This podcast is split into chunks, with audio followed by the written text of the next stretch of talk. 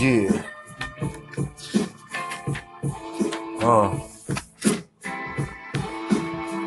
Yeah.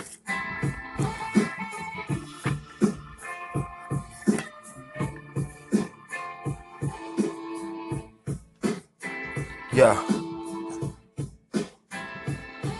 Yeah. Pardon my statements, my father raised Masons, it was my legacy, so I had to take it, lessons learned was sacred, but I digress though, I don't need a pound of my flesh, floating off the west show, you see this counting in my chest, bro, it ain't a vest show, I bleed on the track, pulmonary arrest flow, they see they attacks way before they express woe, indeed I relax, kings don't entertain rogues, cream pesos, greenbacks and bankroll, another fuel that power and make the beast grow, reveal the face of a coward and show its true soul, step to the battle hour like, yo, where your crew go, classic shit, reminiscing the new flows, to show my solidarity, I wear a blue rose, I let my actions carry me along this dirty road, and no, I make sure I carry grace, wherever I go, it's like I'm dying on the inside, show it on the outside, I suffer from an ailment, called pride, I wanna run high, I wanna go bye-bye, sometimes I wonder why, all I contemplate is suicide, why my third eye sees the way, I can't decipher the riddles of life or the interests of shyster. 16-year-old kid, he lying lifeless. Another juvenile and later deadly excited. Yo, why they wanna kill us like a disease? Treat us like gorillas, wanna see us hang from trees. I mean, don't my kids need? Yo, family gotta eat. And if they cut my flesh, guarantee, yeah, I'ma bleed. Because I turn to the streets, they call me a villain. And say I sell death and drugs to little children who see their mama sucking dicks all in the building for a little piece to that white powder fulfillment. I call them nurturers. They feel the need. It won't go to someone else if they could get it from me. It's just the way they live in these streets. It's just the way they serving the beast. Yeah. It's just the way that they tapping their feet on the pavement when they walk the life. They Jordans you couldn't see an inch of light if you had to walk a mile in their shoes, and you had to go and sing they blues, and just a little playing around today. Yo, good morning, good afternoon, good day to all those here and abroad. You know, Kendrick said, what happens on earth stays on earth. Me personally, I believe that you take everything everywhere you go, whether it's in this physical realm or in the ethereal plane, you are stuck with your decisions, the choices you made. All of the choices you made will eventually come back to haunt you or to lift you to a high plateau. You dig? So check this out, y'all. This is the Are You Experienced podcast. And I just wanted y'all to know that experience is life's best teacher. Experience gives us everything we need not to make the same mistake twice. I want you to understand that life is all about choices, and the choices you make will determine the path you're able to take. I mean, you can want to take the high route all day, but if you never flew a plane, you won't know how to land. That route ain't for you. You could take the wet route if you want, but if you can't swim, you'll soon find what the watery deep does to those that's inexperienced. That road ain't for you. Stay in your lane. Understand that life is just another kind of game, you know? The winners are those that take life by the horns and ride that bull until that motherfucker fall asleep. The losers, well, the losers are those that let life beat them down.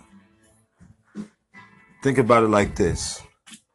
Winners fight the bulls. Losers will run. Good morning, good evening, good day.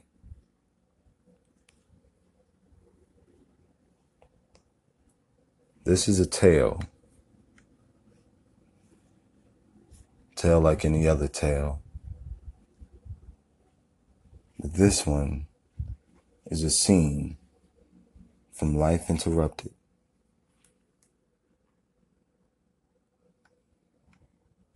Early in the year 2014 in New Jersey, I witnessed something that saddened me by the circumstances, but showed me the strength of family. A woman got on the bus with her 4 daughters. They were all clean and nicely dressed. The little one, who was about 4 years old, had bows in her hair that you could see just up under her pink skull cap and her hood. The 3 eldest, they were dressed similarly to each other, but all with bows and skull caps as well. They looked to be 8, 9, 10 years old. The mother was of Korean descent with a heavy, husky accent, and the girls were just like any other little girls. You know, they laughed and played, and they all made fun of the baby, and of course Mom scolded them and consoled the tiny one until she was again smiling. On the surface, one would say that they hadn't a care in the world. It was always good to see a happy family enjoying life together. I gave my attention to the window. The back seat of the bus was so warm and cozy, and outside there was a blizzard brewing. I was upset that I had to wait on another bus just to get home, but I was sure my sister had the ovens and eyes on the stove set to muggy. She always kept it too hot in the winter. I just lost one of my gloves, and I was furious with myself. I reached in my pocket and fingered the contraband that I had left, trying to figure who was going to buy them before the night was up. With the storm on its way, I'm quite sure someone was going to be looking for green to ride it out. I was interrupted in my thoughts by the oldest girl, who had to be about 10 years old, speaking sternly to the others. "Be quiet. You know Mama sleeps on the early bus so she can stay awake for us on the late bus." I was taken aback. This fabulous family were living on the bus. I was sitting in their bedroom.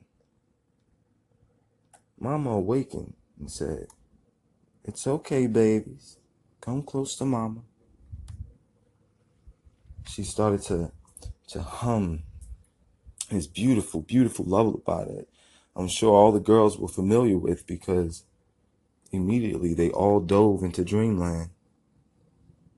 Mama looked at me and smiled, and she fell asleep herself.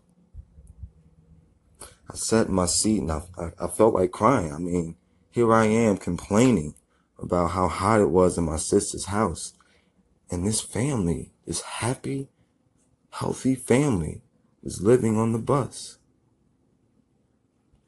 I prayed for them as I got off at my stop.